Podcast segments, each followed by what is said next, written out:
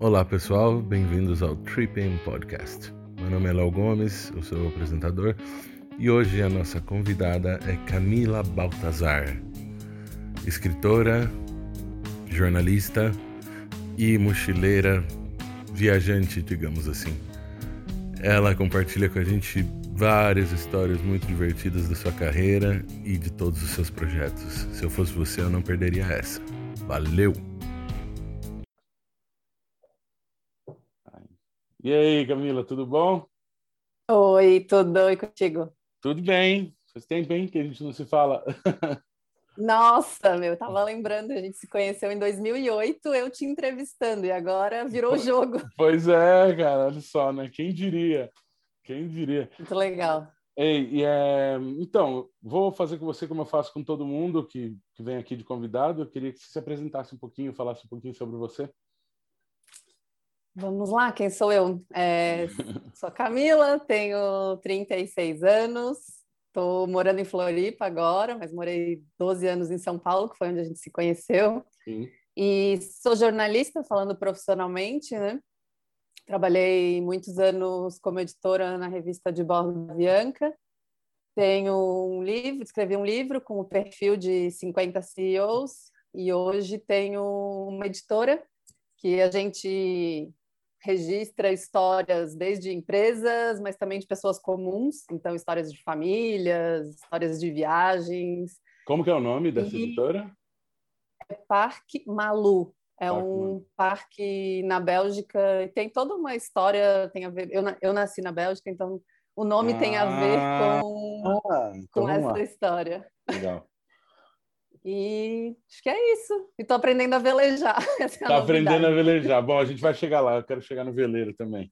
É, Bom. Então vamos lá. Como é que como é que começou essa sua? Onde foi o estalo que você falou, putz, eu vou ser jornalista? Eu não tinha esse sonho de criança, assim, nunca foi uma certeza. Na verdade, chegou a hora de fazer vestibular, eu peguei a lista e fui por exclusão. E jornalismo foi um que eu olhei e falei: ah, interessante, Legal. gosto de escrever, de repente dá para viajar, né? Aquela coisa acho que pode ser interessante. Fiz a faculdade sem muitas certezas, então eu era uma daquelas universitárias em crise. Será que estou fazendo a faculdade certa? Claro. E acho que fui ter certeza mesmo mais para o fim da faculdade, quando eu fiz um intercâmbio no semestre da faculdade no México, e aí lá eu estudei numa universidade lá, e eu aproveitei para fazer o TCC lá. Então. Foi, foi o último semestre, então, da, da faculdade? Foi o penúltimo, porque aí eu voltei e terminei. Então, uhum. a faculdade tinha alguns TCCs, um de mídia impressa, TV, Legal. rádio, e aí eu fiz o de mídia impressa lá. E qual que foi o, o, o seu TCC? Do que se tratava? Era a fronteira entre Estados Unidos e México, que na época eles estavam começando a construir o muro. Olha então, só, que massa. Essa é uma história antiga, de 2007, né? Já falava disso, não foi o Trump que inventou isso. Né? Claro, né? claro. Mas você chegou a investigar alguma coisa, a conversar com alguém de lá? Desse... Conversei com várias pessoas e, na verdade, assim, eu, eu já saí do Brasil com a pauta, né? Com todo o roteiro, o que, que eu ia fazer. E aí eu cheguei lá e essas minhas verdades foram sendo desconstruídas, né? Porque claro. começa então, a primeira pessoa que eu acho que me abriu o olho, eu conversei com um professor de Relações Internacionais da Universidade Ibero-Americana, que era onde eu estudava, e, e, ele ficou falando muito do jogo político entre Estados Unidos e México. Não vale entrar nesse detalhe todo, né? Mas, assim, os mexicanos são uma mão de obra barata para os Estados Unidos e os Estados Unidos, tipo, os mexicanos que trabalham nos Estados Unidos enviam na época era tipo 24 bilhões de dólares por ano, só perdia para petróleo e drogas, né? para a economia mexicana. Então, assim, ele, o que ele falava é, cara, esse muro é um joguinho, eu faço de conta que me incomodo, eu também aqui faço de conta que estou fazendo alguma coisa. Claro. Então, a hora que, tu, que eu fui, assim, digamos, conversar com as pessoas, tu vai descobrindo as verdades aí da história, né? Que situação louca, cara. Nossa, imagina é que assim, esse assunto começou a ser debatido com mais força depois do Trump, né? É. Mas a coisa já estava rolando lá de trás, que loucura. Isso é o que? A época do Bush nós estamos falando, né? Foi, foi. Que loucura, e... que loucura. E, e como é que foi experimentar essa vivência em outro país? Você já tinha viajado muito antes? Como é que como é que foi para você passar esse tempo lá? Tinha, na verdade, eu estava durante a faculdade eu fiquei buscando um jeito de fazer um intercâmbio. Então, quando eu estava eu fiz o primeiro intercâmbio com 16, quando naqueles intercâmbios de high school. Ah, e aí legal. tu não escolhe para onde vai, né? Eu só escolhi que eu ia para os Estados Unidos e aí eu fui para uma cidadezinha do interior do Kansas. Então, imagina, o Kansas já é interior, né? Tinha 1.200 habitantes. Uau! Cidade. E você é a única brazuca lá, aposto. Não, saí no jornalzinho local, né? tipo, o que você mais sente falta do Brasil? E de várias claro. personalidade, né? Que legal. E, e eu curti muito. É, ah, enfim, você deve saber também como é que é isso de chegar num lugar novo e meio que ter que começar do zero, né? Claro. Conhecer pessoas e um lugar novo. E ainda mais super é jovem. Muito... Quantos anos você tinha? 16 por aí? 16, é. Uau! É, eu, eu tive essa experiência um pouquinho mais tarde, com 19, quando fui morar fora. Mas é, também foi totalmente diferente, né? Que, enfim, eu fui para Argentina, mas eu imagino você chegando lá, numa cidadezinha minúscula, cara. Uma situação Não, totalmente e diferente. Vou até Denver, e aí de Denver para cidade mais próxima da minha, que ainda nem era minha, era um daqueles aviões tec-teco de 12 lugares, assim, né? Então, aqui é o fim! claro, claro. E foi aí que começou tua teu gosto por viajar, assim? Como é que foi? Tipo, ah, eu acho que foi, eu viajava mais com a família, então, né, eu não decidia muito para onde eu ia e o que, que eu ia fazer, né? E acho que foi ali que eu vi que tinha um mundo muito diferente do Brasil. Até então, em viagem internacional, eu só tinha eu tinha ido para Disney com a família. Claro. E, e era isso. Então, imagina, final de semana, sete horas da manhã, o pessoal se encontrava no posto de gasolina na esquina da cidade para ir caçar coiote, sabe? Assim, umas coisas muito diferentes e que, sei, se tu tem um prazo ali determinado para viver aquilo, é legal. E também é bom saber que tem uma hora para voltar para casa, né? Claro. Então, essa experiência do intercâmbio, ela é muito boa por isso, né? Claro. E aí você voltou do intercâmbio... É como que foi esse, esse intervalo entre terminar o seu colegial e ingressar na faculdade? Beleza, você, você escolheu fazer jornalismo lá, anulando as outras opções? é, e, e, aí até, na verdade, eu nem ter, concluí, mas eu decidi que, ok, eu gosto de jornalismo, daí nessa história do TCC no México, eu fui atrás de para ver se eu conseguia entrevistar alguém que tivesse cruzado a fronteira ali, Uau. ilegalmente. E aí eu fiquei. Aí uma vez eu estava no ônibus de transporte lá na cidade do México, quem já teve lá é, caos, assim, né? E aí eu tava, eu ouvi dois caras do meu lado conversando, um falando para o outro que estava planejando atravessar tal ilegalmente. Daí eu me meti na conversa, falei que eu estava tentando assim, que imagina, né? Quem é que quer ouvir? Ah, uma jornalista e tal, né? Claro, claro, Mas aí comecei a puxar assunto. E aí eles falaram que tinha um amigo que já tinha atravessado, me passaram o celular e passei três semanas ligando para aquele celular e só dava caixa, óbvio, né? Me passaram um número errado. E, mas eu precisava para a matéria desse personagem, claro, né? Que, faltava como a gente isso. chama no... E aí eu comecei a perguntar para todo mundo se alguém conhecia. E aí no México eles têm uma pessoa, geralmente é um senhor, que é o organizador da fila do lado de fora do ônibus, porque é, meu, é, é, muita gente, né? Olha só. E aí foi esse cara que me disse que, olha, tem um motorista aqui que voltou recentemente dos Estados Unidos. E aí me passou o telefone, eu liguei ele para ele da frente dele, né? tipo, não me passe o número claro, errado. Claro, claro, claro. E aí eu marquei a entrevista para aquele dia. E aí conversar com com é o, é o Oscar, Oscar é o nome dele, né? Conversar com ele, ouvir a história dele. Te, aí, eu, aí eu percebi que ser jornalista, cara, era um passaporte assim para tu ouvir histórias muito diferentes e de poder claro. fazer várias perguntas que tu não poderia fazer numa situação normal.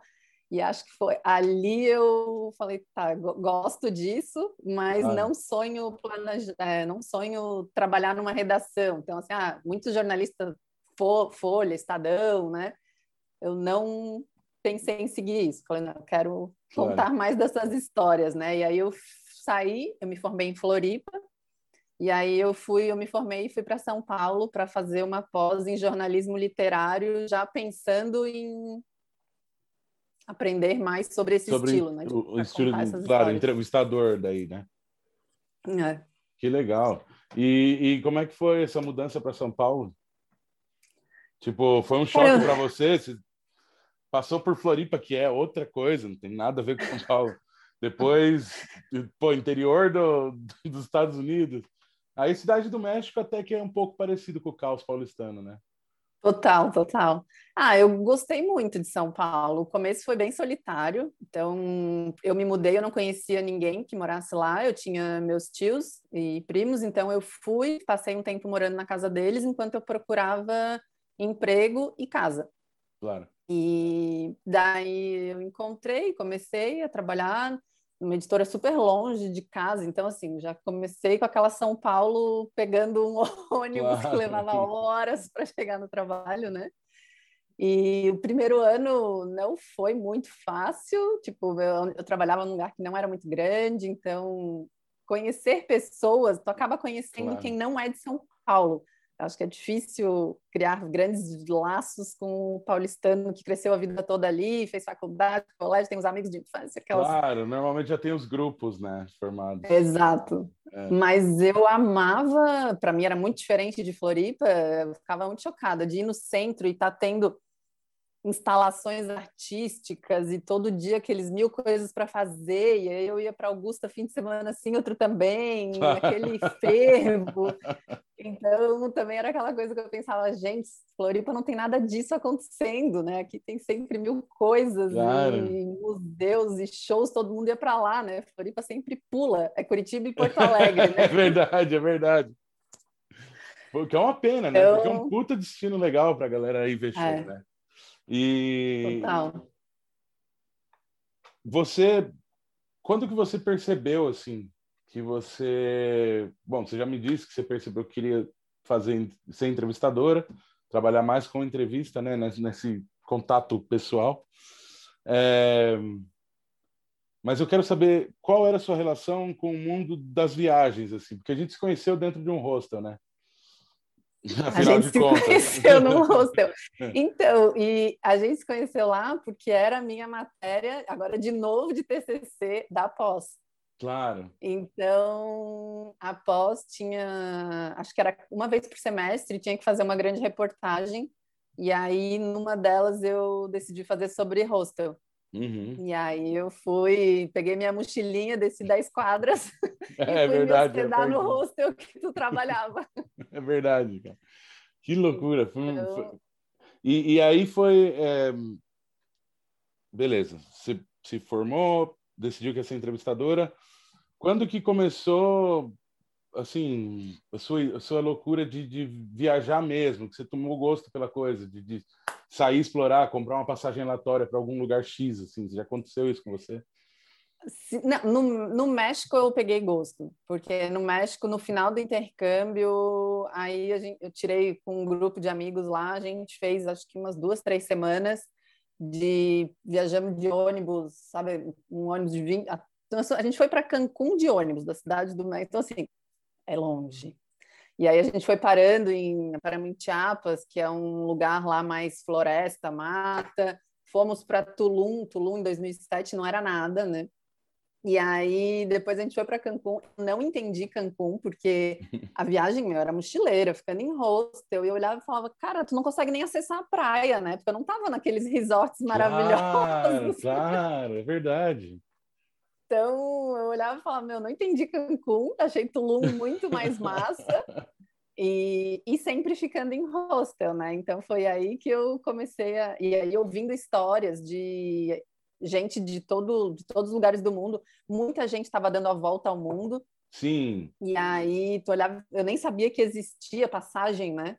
De uhum. volta ao mundo, e tu fala, nossa, gente, e eu aqui, tipo, essa galera aí tá viajando a mó cara, né?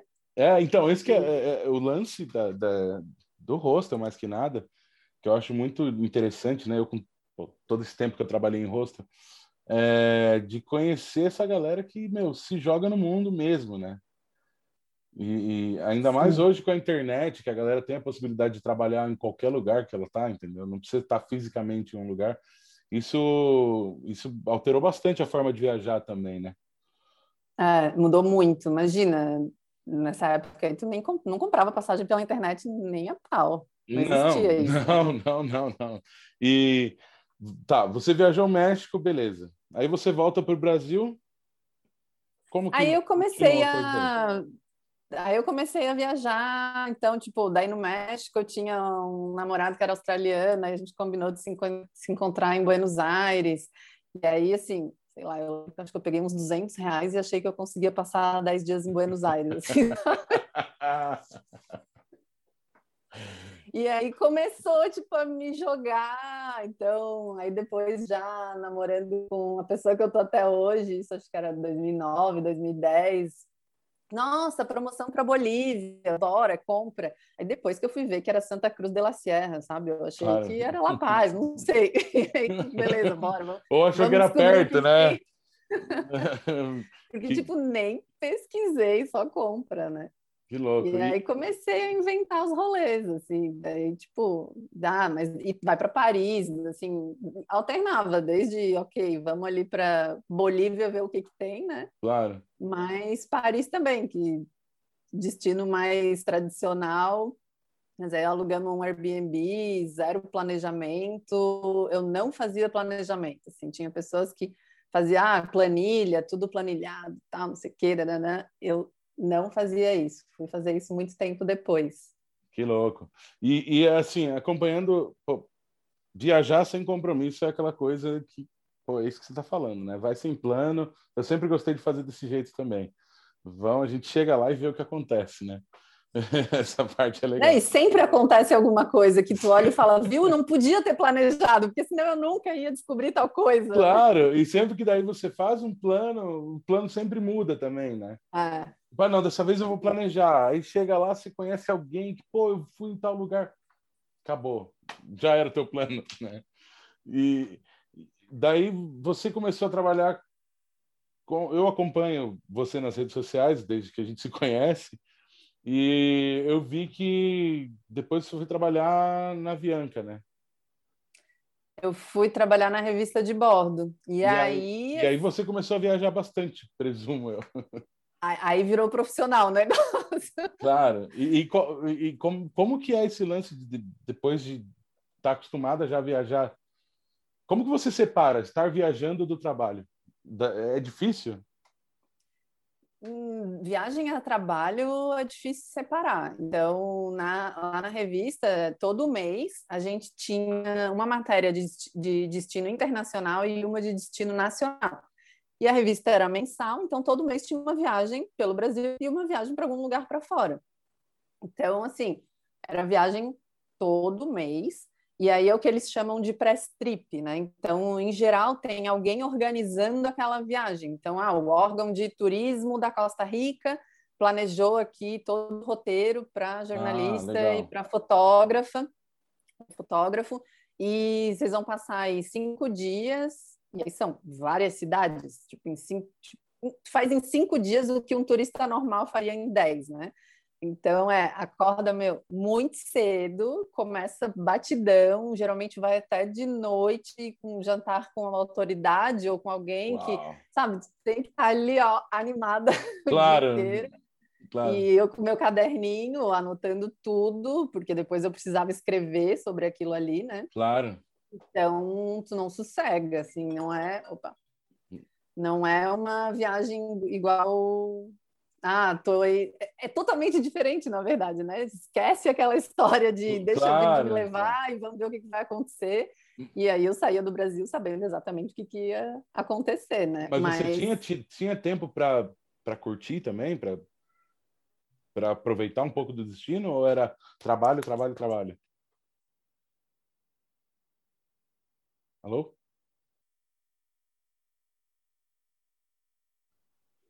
Opa, tivemos um probleminha aqui. Vamos lá, então, Camila. Continua para gente.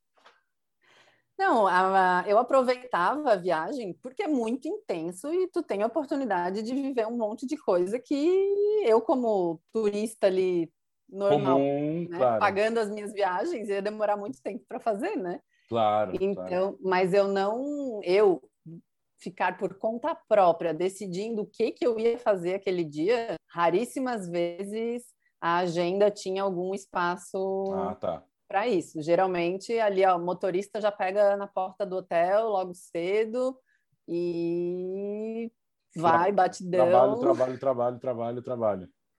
To- Total. Mas assim, tu descobrir que hotel mais, né, hotel mais luxuoso tem seu valor, né? Porque eu, ficava em hostel e falava, mas nunca que eu vou pagar Claro. um hotel mais caro. Aí tu começa a descobrir essas coisas assim, eu trabalho e fala, hum, entendi que isso aqui também é legal, É né? legal, principalmente se você não está pagando, né? Mais legal ainda. né?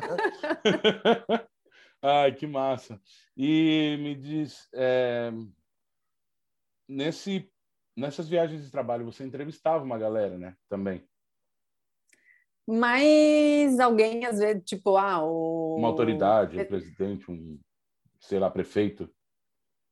Isso era mais difícil. O que acontecia era de entrevistar as pessoas ali, comércio, Ah, ou tá, alguém tá. ali da, da rua, mas as viagens, ah, as matérias de viagens, era, elas eram muito mais sobre o destino. Uhum. E aí a- a- também na revista tinha outras sessões que aí sim envolvia uma entrevista mais direto ali com uma pessoa. Então a- sempre tinha alguma personalidade na capa, então alguém famoso aí, atriz geralmente, né? Alguém Globo. Tá, novela. claro. E aí existia a produção dessa foto e as entrevistas, e também tinha uma outra sessão com CEOs, então, ah, presidente, fundadora e de grandes empresas. Aí, né, para essas matérias, era mais a entrevista, essa que você está imaginando, né? Claro, claro. Então, realmente, aquilo lá atrás que aconteceu no México te influenciou totalmente na decisão de, de qual, qual lado do jornalismo você ia seguir, né? Sim, sim. E eu acho até que se eu não tivesse encontrado isso, não sei se de repente eu não teria mudado de profissão, não faço a menor ideia também o que, eu estaria Sério? fazendo. Legal. Mas acho que as coisas também vão caminhando de um jeito que vai se encaixando. Claro. E, e- e- então, assim, para dar um resumão, como você faria um paralelo entre viajar a turismo e a lazer e viajar a trabalho? Existe alguma forma de fazer um paralelo entre os dois? Os dois são muito bons, Claro, claro. mas eu acho que o, o, o lazer é essa, pelo menos para mim, né? Tem muita gente que não, mas era uma coisa muito mais descompromissada. E aí a trabalho virou essa com agenda ali certinho e caderninho, dormindo poucas horas e correria, mas descobrindo muitas coisas que eu não descobria, não teria descoberto de outra forma, né? Não, sem E dúvida. até levei um pouco disso. Então, hoje eu não estou mais na, na revista, né? Na verdade, a Bianca entrou em recuperação inicial, então, assim, nem, nem teria mais revista. Claro. Mas hoje eu vejo que é um mix, assim. Eu voltei a viajar um pouco mais solta, né? Depois disso, Aham. mas planejo um pouco mais. Então, aprendi também as vantagens de dar uma planejada, né? Para otimizar um pouco. Ah, tá passando por ali, olha, tem tal coisa perto, né? Claro. Então, acho que tem, tem coisas boas dos dois lados, né? E, e, e vem cá, você teve a oportunidade, trabalhando na Avianca, de entrevistar algumas celebridades aí de nível mundial, né? Sim. Como, como que foi isso? Conta um pouco pra gente, pra mim aí, como é que foi entrevistar o super-homem? Então, foram duas, né? Os mais Aham. Hollywood, assim, né? Que foi o Henry Cavill. E ele, a entrevista foi em Las Vegas, tava, era o lançamento de Missão Impossível, o último, acho que é o último, não acompanho. Tive que assistir todos os Missões É verdade, né? Na verdade, isso aconteceu das duas vezes, porque tipo, eu não era, nunca, acho que nem sei, acho que não tinha assistido nenhum Missão Impossível, se tinha, eu já não lembrava, né? Claro. E óbvio, eu sempre me preparo horrores para as entrevistas, então, assim, a ponto de muitas vezes. Ainda mais uma entrevista desse eu... tamanho, né? Exato, exato. Aí, de tipo, de às vezes tu tá lá né, numa entrevista, não nesse caso, mas em outros, e ouvir aquela resposta que tu olha e fala, hum, já disse essa coisa mil vezes, porque eu já li, já ouvi durante as pesquisas, claro. né? É por isso, tem que Mas... estar com, a, com as perguntas ali afiadas, né? Tem que estar com tudo certinho. É, e, e sempre buscando alguma coisa inédita. Então, claro. o legal também de pesquisar é, primeiro, não perder tempo com algo que a pessoa já repetiu mil vezes, né? Uhum. E tentar buscar alguma coisa diferente. Mas essa de Las Vegas foi a primeira vez que foi uma entrevista gravada em vídeo também. Então, e aí foi durante a Comic Con lá, em 2019. E aí eu cheguei, era num dos mega hotéis lá de, de Las Vegas, e aí tu tens cinco minutos contados no relógio, tu entra numa salinha, cinco imagina, minutos. tá aquele cinco minutos. Imagina, Uau. geralmente uma entrevista dessa é uma hora, né? Claro. Com, com os brasileiros, né? Claro, com, claro. Com os claro. Hollywoods. Mas aí, quando chegou minha vez, acho que essa foi a primeira entrevista assim que deu um nervosinho. E olha que já fazia uns sete anos que eu estava na revista. Mas porque estava principalmente acho que ia ser vídeo também, né? Então tu entra num claro. estúdio, fotos, iluminação, tá lá o Henry Cavill e o cachorro dele do lado que ele leva para todos os lugares. Não, e... e... a pressão dos cinco minutos, né? Também isso tudo Mega. influencia, né? E em inglês, né? A entrevista. Claro. Então, também não estou no meu idioma Claro. E aí tá lá o banquinho já para tu sentar e todo o staff, na né, equipe ali atrás, e aí tem uma mulher atrás dele que fica com a mão levantada fazendo os números, da, né? Então, cinco minutos, quatro, ela vai fazendo ali contagem regressiva. Nossa, que pressão, então... cara. que pressão. Presta só um minutinho. Deixa eu abrir aqui que tô com a, a ferinha que entrar aqui. e, e, e aí, tem alguma coisa de bastidor assim que você pode contar para a gente? É, sei lá, acho que a galera tem curiosidade de saber. Não sei como é estar num ambiente desse com uma super celebridade. Eles são normais, né? Afinal de contas. são, são, bem normais. E acho que é por isso que geralmente eu não, não fico nervosa, nem, nem, porque é isso, assim, eu nunca vi essas pessoas como super-homens, no caso. Claro, né? claro. Então, claro. são pessoas normais. É, tem que ter, no caso ali dessa do Henry Cavill, é, é muita paciência, né? Então, porque como gente, ele foi capa da revista, e aí por conta disso, além daqueles cinco minutos ali para o vídeo, eu ia ter mais meia hora depois só com ele aí passada todas as entrevistas que ele faz ali para um monte de veículos, né, de imprensa. Claro. E aí eu, nossa, eu levei um, era bolo atrás de bolo, assim, porque imagina a agenda dele, né? Então, assim, claro. levavam para uma salinha, ele não aparecia, levavam para outra salinha, ele também não conseguia chegar. E assim foi indo. Essa entrevista que eu fiz com ele em vídeo foi de manhã, e eu fui conseguir conversar com ele só à noite, é, antes do evento daquele dia lá na Comic Con, né?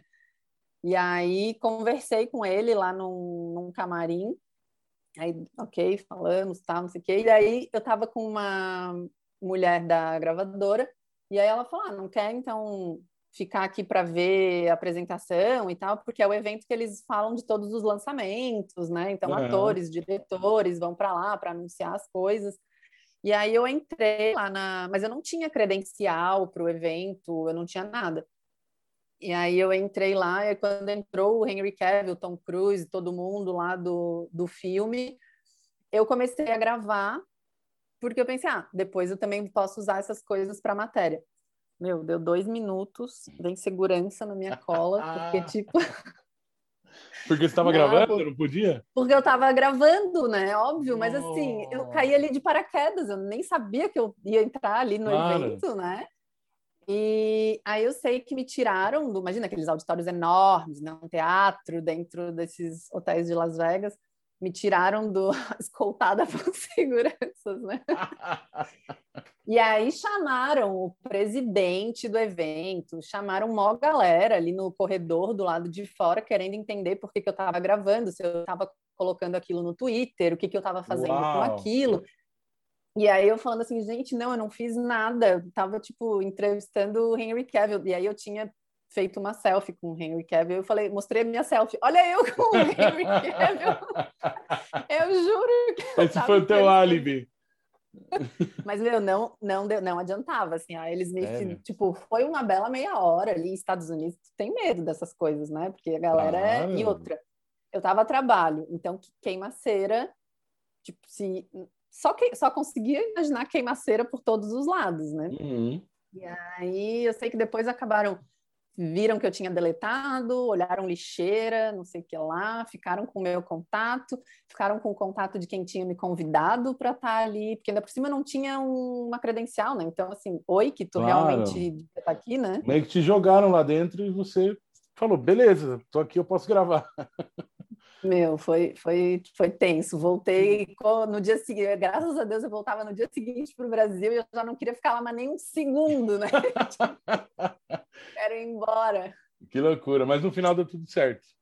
Deu, deu tudo certo. Ah, que bom. E, com, e quando você foi entrevistar o Hugh Jackman, era para algum filme do X-Men? Ele foi o. Ele tava. Aí ele estava no Brasil, estava em São Paulo, para divulgação do, do lançamento do Logan. Do Logan, claro. Que foi o, o último, né? E aí, de uhum. novo, também nunca tinha visto nenhum filmes de X-Men, aí fui lá maratonar tudo, né? É... Só que o, Hugh Jackman, eu fui pesquisando sobre ele e meio que me apaixonando ali pela pessoa, assim. Ele é claro. um super cara que opiniões legais sobre o mundo, sabe? Que legal. E Nesse caso, também foi um, em um hotel em São Paulo, mas nesse caso foram 10 minutos, já é quase comparado com os 5. 100% a mais, né? Muito mais. Que legal, cara. E, você bateu um papo com ele sobre o filme só ou vocês falaram sobre outras coisas? A gente, eles orientam, então a assessoria de imprensa do filme orienta a perguntar apenas sobre o filme. E aí o que eu fiquei fazendo era dar um jeito de fazer de conta que eu estava falando do filme e puxar outros assuntos, né? Então, enquanto eu estava preparando as perguntas da entrevista, eu fui pegando, por exemplo, ah, tem uma frase no X-Men 2 que fala sobre isso, qual é a tua opinião sobre isso, sabe? Claro. Que legal. Então, no fim, a, a gente falou sobre o filme, mas puxando muito opiniões pessoais dele, assim, o que, que foi bem legal. Então, falamos desde qual o sentido da vida para ele, é, de que forma ele acha que mutações genéticas e toda essa uhum. ciência vai impactar na vida. Ah, você humano. conseguiu arrancar dele, então, de uma forma bem. É, Ali, é você conseguiu tirar essa, essas opiniões pessoais, que legal. E a assessora está ali ouvindo, né? E ok, ela está falando do filme, mas claro. vai puxando outras coisas. Meu, que legal. E assim, agora vamos. Eu queria entrar um pouquinho sua, no seu lado escritora também. Pode ser? Manda. É... Seu livro, Os 50 CEOs, biografia, né? Uma mini biografia de cada um, suponho. Sim, sim. É um é... perfil que começa ali da infância até chegar no cargo mais alto.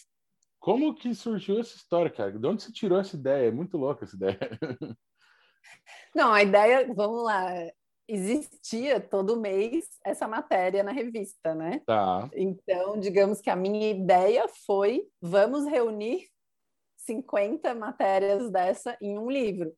Porque a hora que tu coloca uma do lado da outra, ela ganha um, uma nova história, né? Tu começa a comparar, começa a ver. Agrega que... valor, né? Não, e tu vê que não existe uma fórmula, né? Porque, claro. ah, tem uma galera que nem fez fac... tem uma galera que não fez faculdade, tem uma galera que é do interior, tem gente que é da capital, tem gente que tipo não né? tem perfil, né, definido. Hum. Não, não, não tinha não tem um perfil. Eu até na época do lançamento do livro fiquei buscando, deixa eu tentar entender, ver se tem algum perfil aqui, né? Algum ponto em comum, mas cara, não achei. Tipo, eu fiquei lá fazendo contas, tá? 12 se formaram em engenharia, não sei quantos fizeram não sei o quê, mas tem história de gente que não tinha nem terminado ensino médio, que foi fazer isso depois. E, e óbvio que essas são as exceções, né? Que claro, a gente não pode claro. achar que é fácil virar CEO sem estudar, né? Claro. Mas foi bem legal. E a gente fez o, o lançamento na Cultura, e aí isso foi dois, final de 2017. E aí a gente convidou eles para tá participarem junto e autografar junto comigo o livro. Foi muito legal, porque daí a gente fez um, uma mesa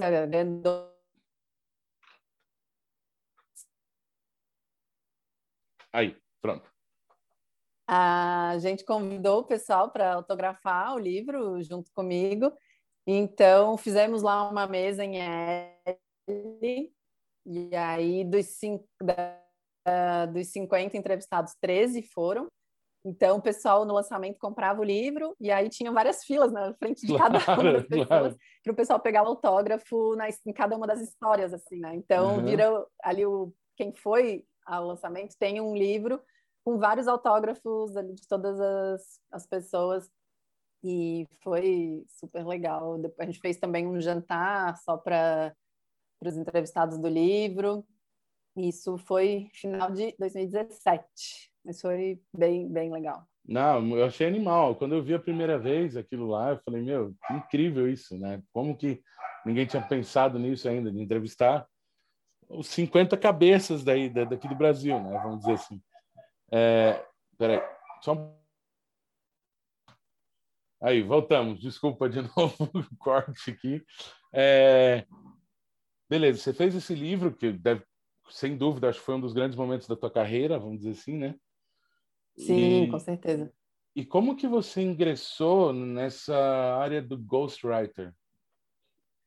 Isso aí aconteceu muito sem querer. Na verdade, depois de uma dessas entrevistas com um CEO, ele viu a matéria publicada, gostou do resultado e aí me mandou um e-mail falando: "Ah, fora do script, quanto tu cobraria para ser a ghostwriter do meu próximo livro?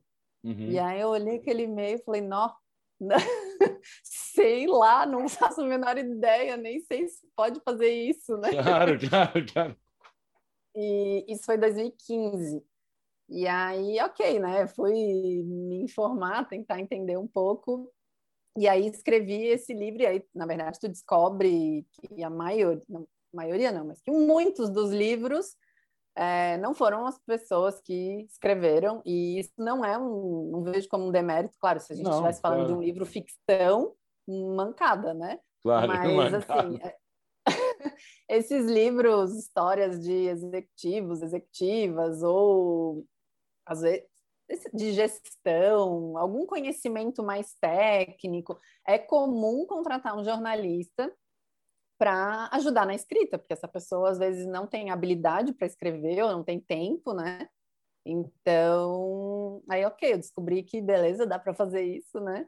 Claro. E aí fiz esse e é super legal, porque tu é, é, um trabalho intenso, acaba, por mais que tu tente fazer em menos tempo, tu acaba ficando ali envolvida um ano com aquela pessoa e precisa conhecer a pessoa, conhecer os trejeitos para escrever de uma forma que não seja a Camila escrevendo. Né? Claro, né? você tem que incorporar a pessoa, isso que é louco. Exa exato, a pessoa precisa ler aquilo e se reconhecer ali, né? Claro. Então tem todo um primeiro, ok, a gente começa a se conhecer, aí é, marcas várias séries de entrevistas, então são várias sessões de, de entrevistas, já com, depois de fazer a estrutura do livro e sumário, definir capítulos.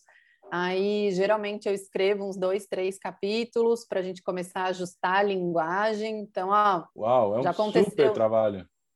Sim, é um super trabalho. Aí aconteceu num outro caso que o autor queria que o livro não fosse na primeira pessoa, então não fosse ele contando, né? E aí eu escrevi os dois, três primeiros capítulos ali. Aí quando ele viu, ele falou: não, mas não estou me reconhecendo aqui. Então aí ajusta, escreve tudo na primeira pessoa, mas aí primeiro nessa prévia ali, né? Claro. Para afinar o tom. É muito mais desafiador, então, ou não sei se mais desafiador, mas é muito mais complexo do que escrever um livro assumindo a autoria, né? É, são complexidades diferentes, né? Vamos pensar assim, é um livro de minha autoria, a ideia tem que ser toda minha, né? Não, não, mas eu então... digo assim, por exemplo, você alguém te contrata para escrever a biografia dele, não como ghostwriter, para escrever Ah, mesmo, sim, sim, sim, sim. Não, né? é aí eu ah, não, aí, eu, aí é o estilo Camila entra em cena, né? Claro, claro. Então, são decisões minhas. Né? No caso de um ghost, não. Às vezes a gente discute algum tema, eu, dou, eu até, dependendo, dou meu ponto de vista de algum assunto, mas a opinião do autor sempre Sem ganha, dúvida. né? Então... Sem dúvida. E, e, então, agora você foi da parte de entrevista para a parte escrita de novo, né?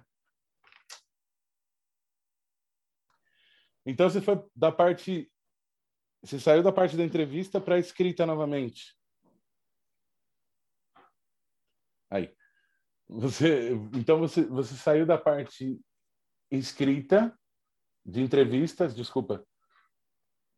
Tá me ouvindo? Agora vai. Aí, vou. Então você saiu das entrevistas e voltou para a parte escrita, só que agora como escritora, né?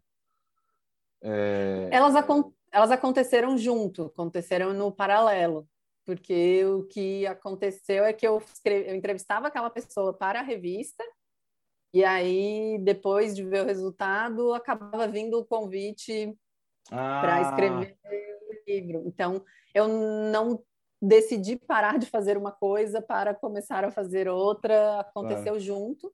E hoje eu não estou mais na revista, mas ainda faço esse tipo de trabalho. Inclusive, estou começando um agora. Que legal. E de uma autora, então é a primeira vez que vai ser uma mulher. E aí estou começando agora, então tem uns meses aí pela frente desse trabalho. Claro. E, bom, agora saindo um pouquinho da sua vida de jornalista. Eu sei que você tem outros projetos, né? Você teve a, a roça orgânica, né? Voltou no tempo. Voltei, voltei porque eu quero chegar na casa container que está na mesma fazenda, né?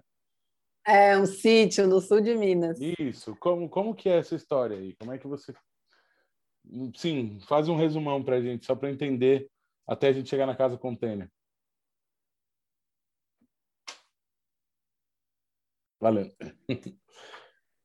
a história do sítio ela tem a ver com essas viagens lá de antes de trabalhar na revista, que eram essas viagens não planejadas. Então, um dia eu e meu namorado a gente falou: "Ah, vamos passar um fim de semana ali em algum lugar na Serra da Mantiqueira e tal". E aí uhum. ele a gente abriu o Google Maps e ele entrou numas de escolher uma cidadezinha que fosse a última, que não tivesse estrada depois dela, assim, sabe? Ah, a estrada chegasse legal. ali. Que fosse o final. Uhum. Exato, tipo, isoladinha. E aí a gente, ah, essa cidade aqui, Delfim Moreira. Aí achamos uma pousada tal. Na época a gente tinha bicicleta, botou uma bicicleta na caçamba do carro e a gente foi. Aí a gente chegou lá, isso foi 2010, acho que foi 2010. A gente chegou lá, uma cidadezinha assim, novela das seis, sabe? Aquela tipo casinhas bonitinhas, né, na montanha, cidade pequenininha. Enfim, resumidamente ali, a gente acabou conhecendo um pessoal que trabalhava com orgânico lá, então mais de um, ah, um era um empresário em Curitiba uhum. que queria plantar, fazer azeite orgânico, as oliveiras demoram um tempo para crescer, enquanto isso ele estava fazendo morango. O outro era um de Belo Horizonte que também queria fazer azeite Uau. orgânico, e enquanto isso ele tinha aberto uma cervejaria, que era assim, Tipo, a gente jamais esperaria encontrar uma cervejaria daquela meio Campos do Jordão, assim, numa cidade claro, claro. tão pequenininha.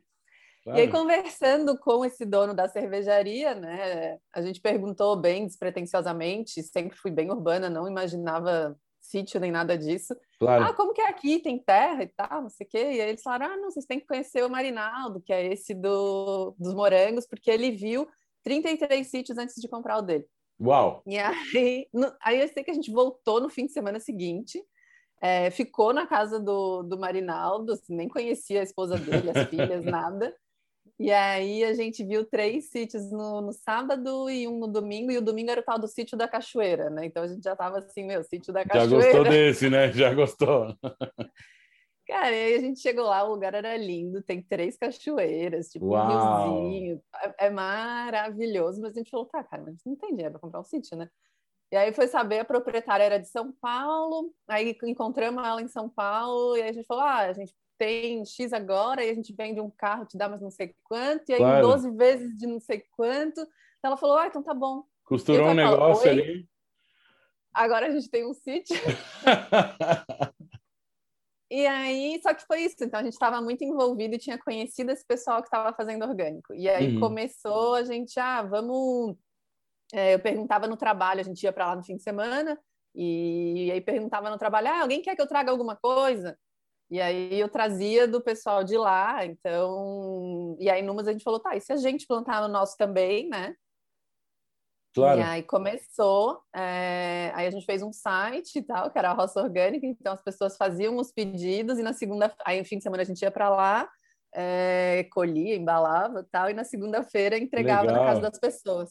Só que isso hoje é muito comum, né? Sim, sim. Mas na época não tinha muito isso, né? Então foi um pouco antes do tempo, digamos, né? Claro, claro. E aí durou um ano, mais ou menos, porque não tinha logística, então a gente tinha que ir para lá todo, toda semana, né? E aí foi o tempo de aquilo que era uma paixão virar obrigação. Claro. De, tipo, não tinha mais, ah, se tem um casamento não dá para ir, se tem um aniversário não dá para ir, porque todo fim de semana a gente tinha que ir para lá, né? E aí foi isso, a história durou um ano. Que legal. E aí, nesse mesmo sítio, vocês, é, depois de um tempo, tiveram a ideia de fazer o projeto da casa container, é isso?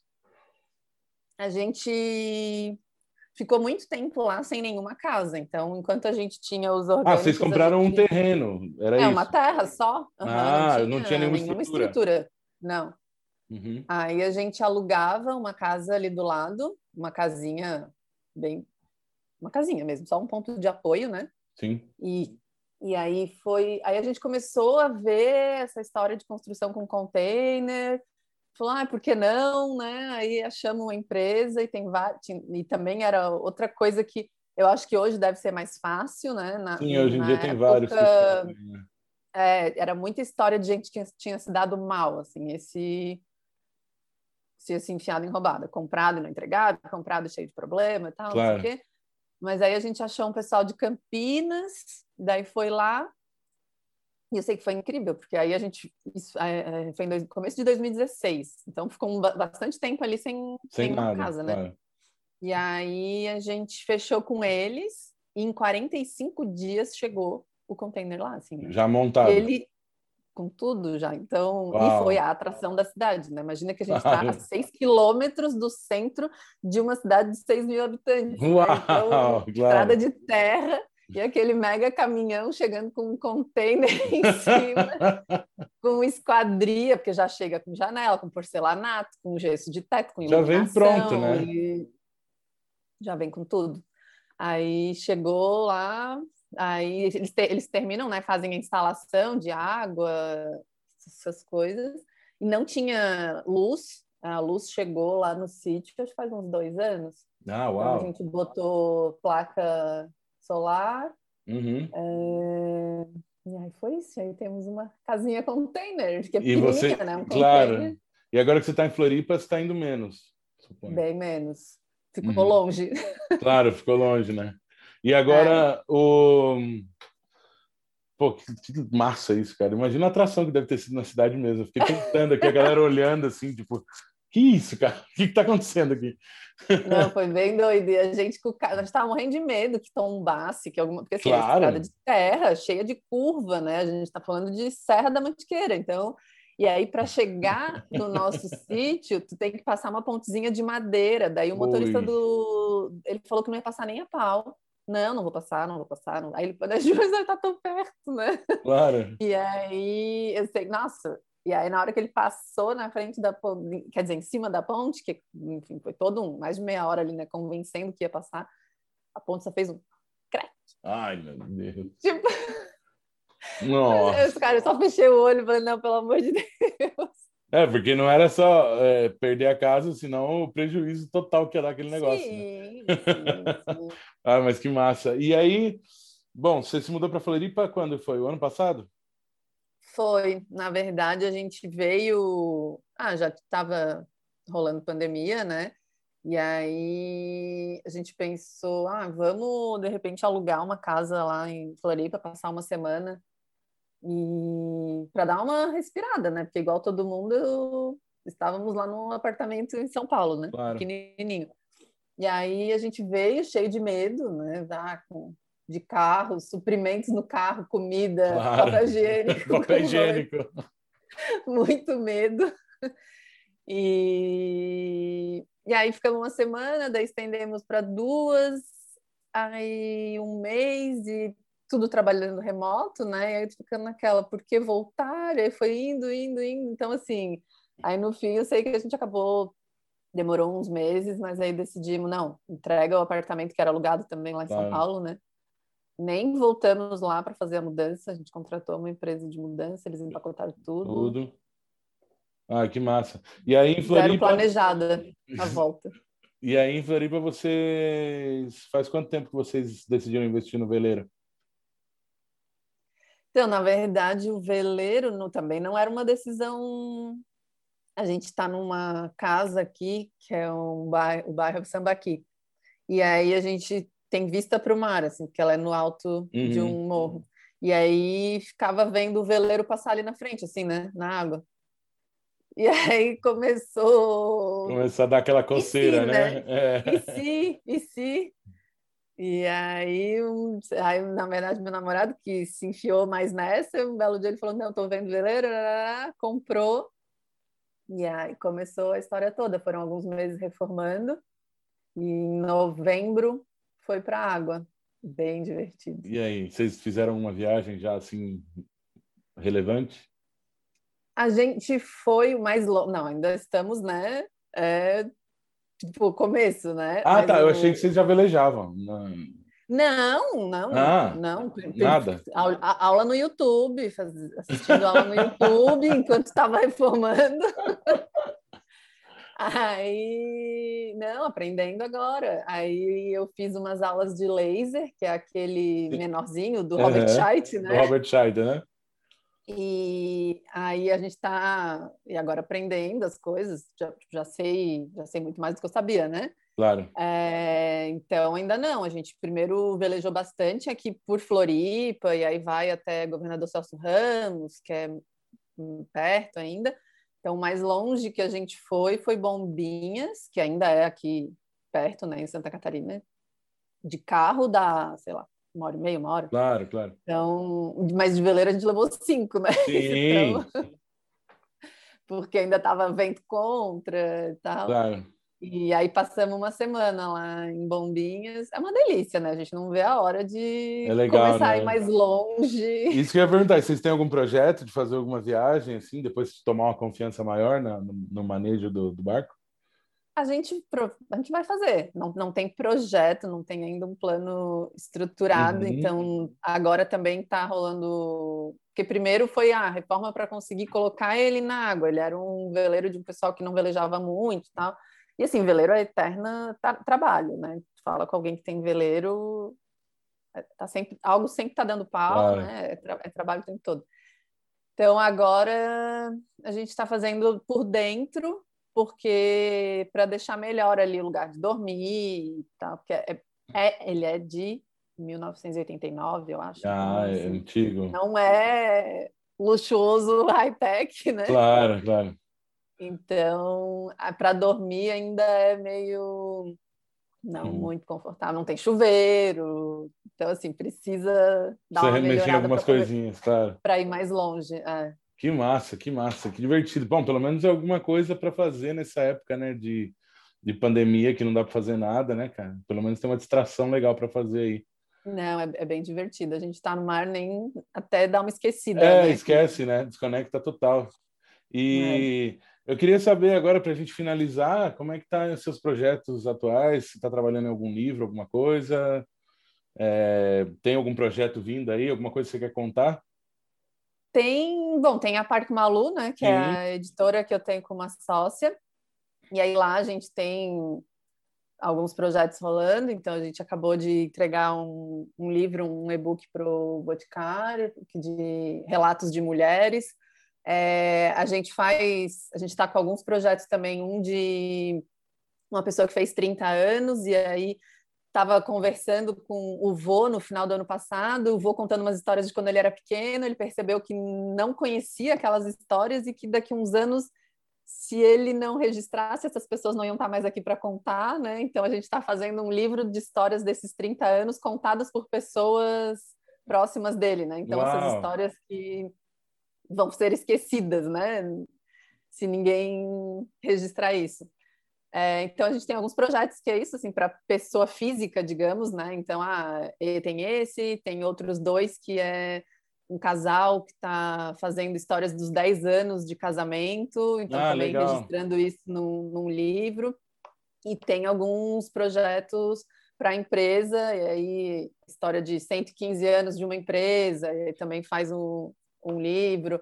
É, e a gente tem junto realidade aumentada, então tem um aplicativo Uau. da Parque Malu que algumas das fotos, elas é como se desse um play num vídeo a hora que você passa o celular em cima. Legal. Então a gente consegue contar essas histórias com texto, foto e vídeo também. Então fica, fica mega super emocionante. interativo, claro. E, sim. Que legal. E pode E aí fora isso, não, fora isso tem alguns projetos. Eu estou começando um livro de Ghost agora, acho que a gente falou no comecinho, né? Sim. E ah, acaba sempre aparecendo essas coisas, né? Sempre projetos aí de livros, tem vários. Mas hoje a maior parte do seu tempo você dedica à editora, então, vamos dizer assim é meio a meio. Então, uhum. metade na editora e metade Nos a Camila, jornalista claro. e escritora. Ah, que legal. Pô, Camila, brigadão por ter conversado, trocado essa ideia. Muito, muito legal saber essa sua história aí, cheia de, cheia de, cheia de coisa interessante, né? muito legal mesmo. Muito Fiquei legal, muito feliz de falar com você, por todo o tempo que a gente nos falava também, né? que não demore tanto tempo assim para pois próxima. é, né? pois é, pois é, não, agora eu quero andar de veleiro, vou visitar vocês aí para limpar. Ei, mas Nossa, muito, muito massa. Não vejo a hora de poder convidar todo mundo. Nossa, imagina. E, pô, se quiser deixar aí o site é, para o pessoal acessar, quem estiver ouvindo, o site da Parque... Tem o site, não tem, da Parque Malu? Tem, tem. O da Parque Malu é é, Park com C, então é P-A-R-C, Malou, M-A-L-O-U.com. Uhum. E o meu é Camila Baltazar, com T-H-I-Z.com. E se alguém quiser comprar o livro dos, dos, dos CEOs, como é que pode fazer? Tem, eu tenho no site da Parque Malu e tem Cultura, Amazon. Ah, tá, tá, tem... tá nas lojas online. Ah, tem, que legal. Tem, então tá bom. Então um beijão, a gente se fala numa próxima. E, Valeu. E obrigado Obrigada de novo. e beijo. Aí, tá bom? Se cuida. Eu agradeço. Tchau, tchau. Tu também. Tchau, tchau.